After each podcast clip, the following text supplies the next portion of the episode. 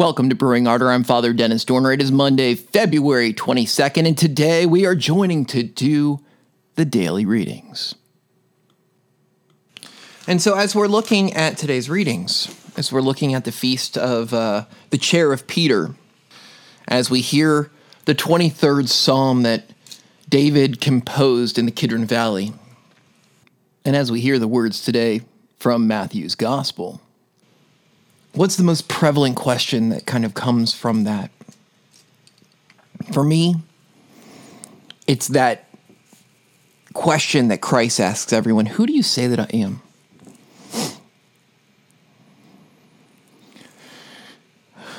Have you thought about, and I don't know if you've ever been asked this, but who is Jesus? Who do we say Christ is? When we go to that inner room of our own house and we go to prayer,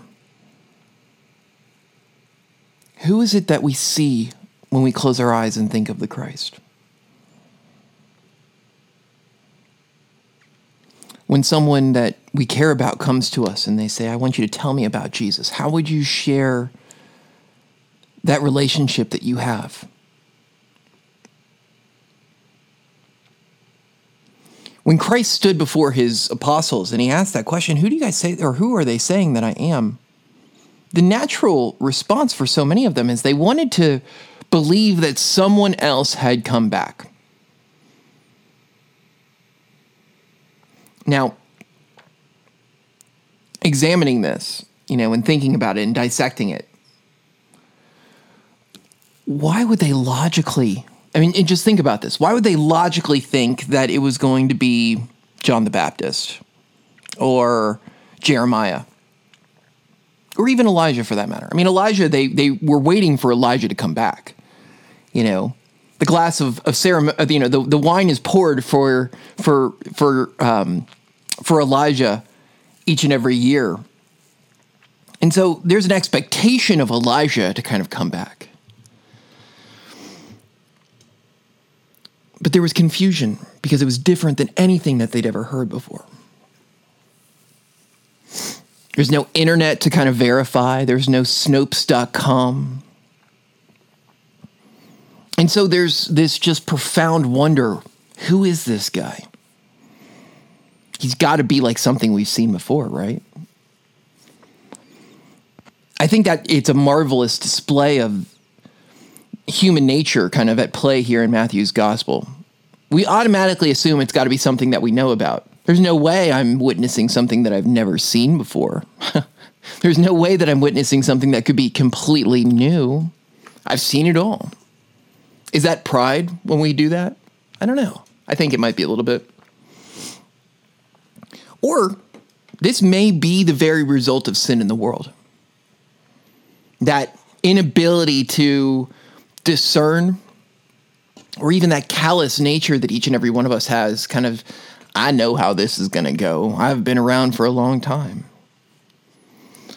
The problem with that is when we we have this uh, set expectation that i know how people are going to be we're never going to be surprised by how god can work through someone else. It also is putting kind of profound limitations upon god.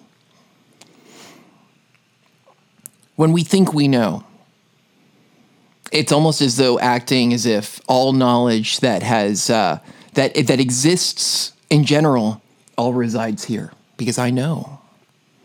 It's kind of a prideful thing. Um, I've been talking with a friend. I'm getting ready to start up a couple new podcasts, and um, and we're we're we're pondering titles as I'm going back and forth and kind of trying to figure out what it is I'm going to do with this because um, I have a lot to say. and as I'm sitting here thinking about it, I'm thinking about all the different ways in which um, in which we try to go forth in the world, and I'm always thinking there's got to be this new way of doing this. Still taking that goodness, that that substance that is of God, but figuring out a new way to share that with the faithful.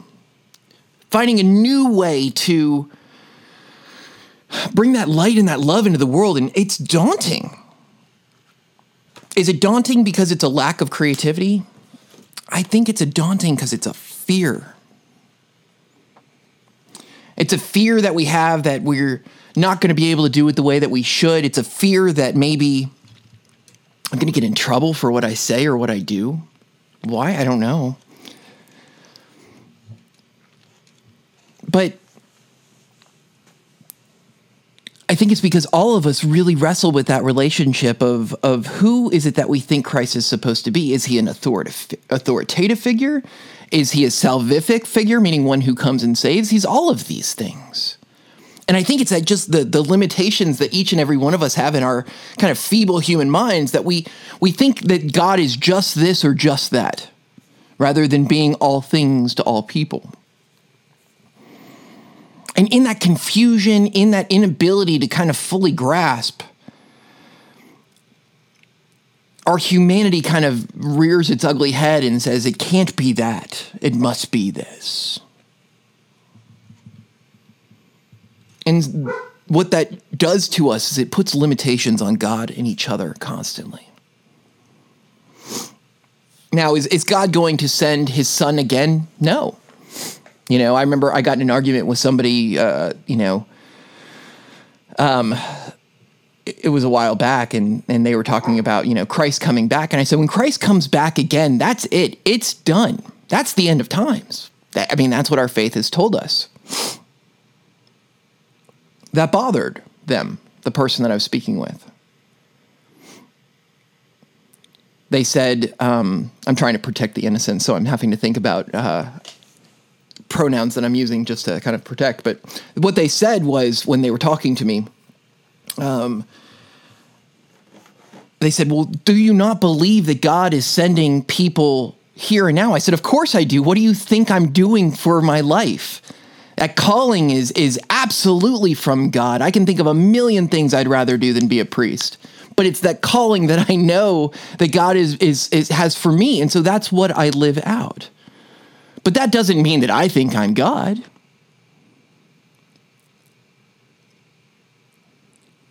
The truth is that we have to recognize that God is sending all kinds of people, using lots of different people, not with one definitive, but rather seeking for us to gather those beautiful thoughts, actions, words, guided by love together as a community.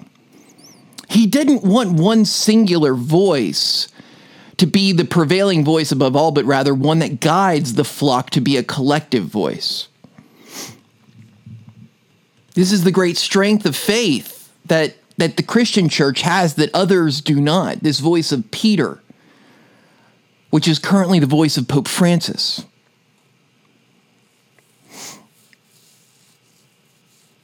We have in today's world, uh, those who are appointed to that that chair of, of bishop, not necessarily in the fullness of it through, you know, being in Rome, but those many who have that fullness of holy orders.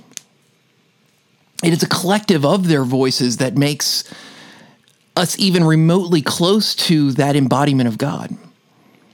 Us being the collective creation seeking to work together in mercy and in grace. But we are called to be a cooperative body of love and a curious, hopeful, wondering, but above all, loving flock. And may we allow that wonder, that curiosity, that unknown that we encounter in the world before us to inspire a sense of awe that makes us desire to want to know more rather than us encountering something um, that we don't understand that closes us off. May each wonder and curiosity that we encounter today and every day inspire our hearts to open so that we may seek to be love, hope, light, and joy in each and everything that we say and that we do. And this is how we are able to bring about the kingdom here and now by setting forth that example and allowing us to live out that love that we hope for in heaven here present. And as we ask ourselves that question, who is it that we say that Christ is? May we allow ourselves to uh, spend some time with our loving God so that we may get to know who Christ is and continue to know, continue to grow, continue to be amazed and in awe with each and every one of those gifts of the Spirit, fortifying us in a mission of love and bringing about the kingdom here and now. And so, friends, we want to thank you for joining us today for uh, Brewing Ardor. My hope for all of us today is that we have a heart that is full of great love and that we seek to encounter our siblings with profound hope, seeking to heal hearts, bring about the kingdom here and now. Peace be with all of you. Be good to each other. Take care.